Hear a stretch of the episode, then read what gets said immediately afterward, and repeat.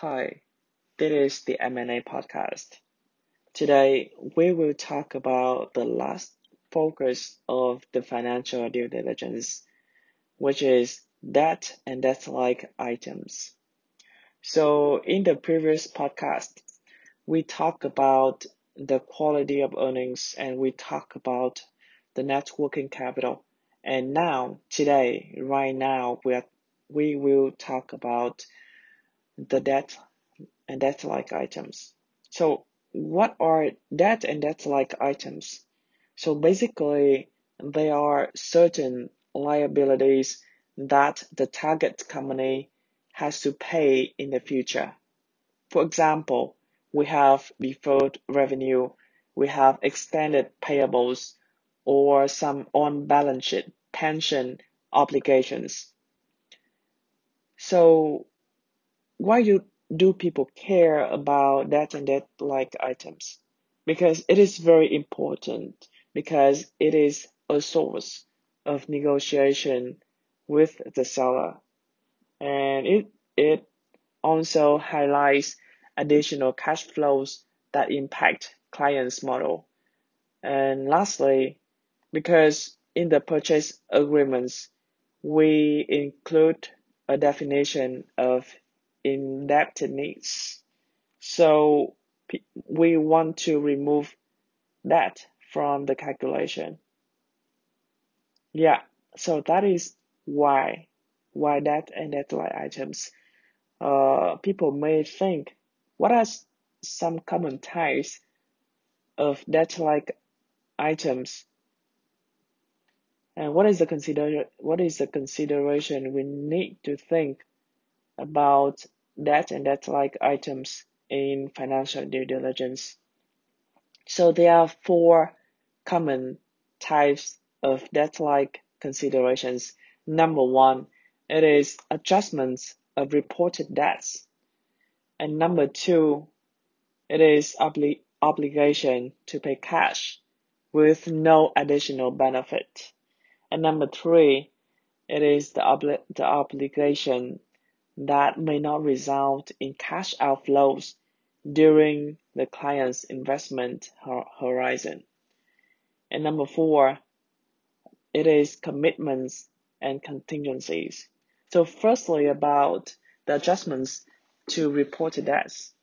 So there are some considerations within this category. This category, for example, uh, the com- the target company may have uh, prepayment penalties. They need to prepay something as a penalty that they have to pay.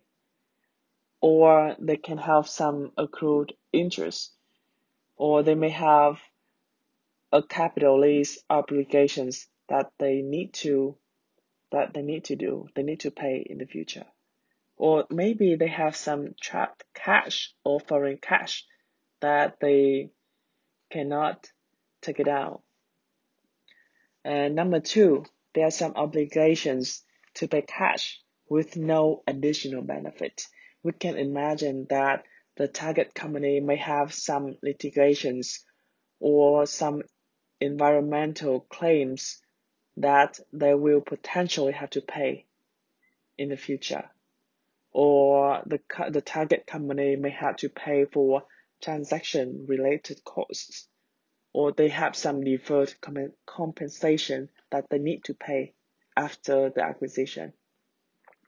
And number three, when we talk about the obligations that may not result in cash outflows during clients' investment horizon.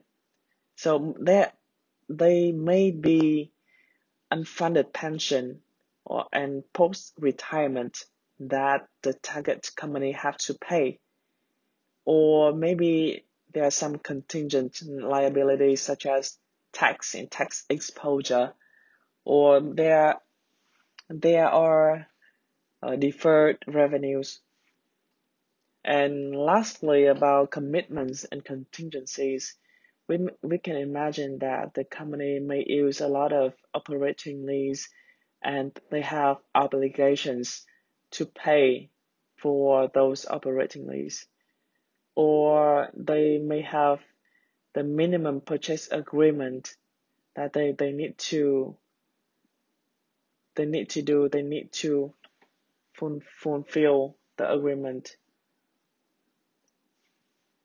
Yes so those are examples of uh, debt and debt that like items in financial due diligence process. Um, there are some there are some adjustments for debt like items and uh, typically we may want to add additional liabilities in the net debt, including uh, you know pension obligations.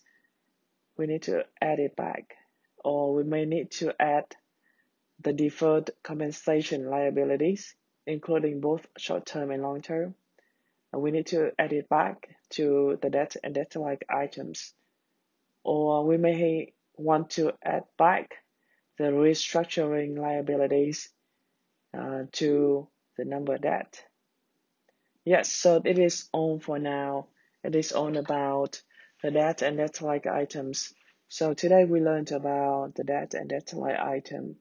What is what is uh, debt and debt like items, and why do people care a lot about those items in the financial due diligence, and what are the common considerations about debt and debt-like items, and some typical adjustments we may see in the financial due diligence report.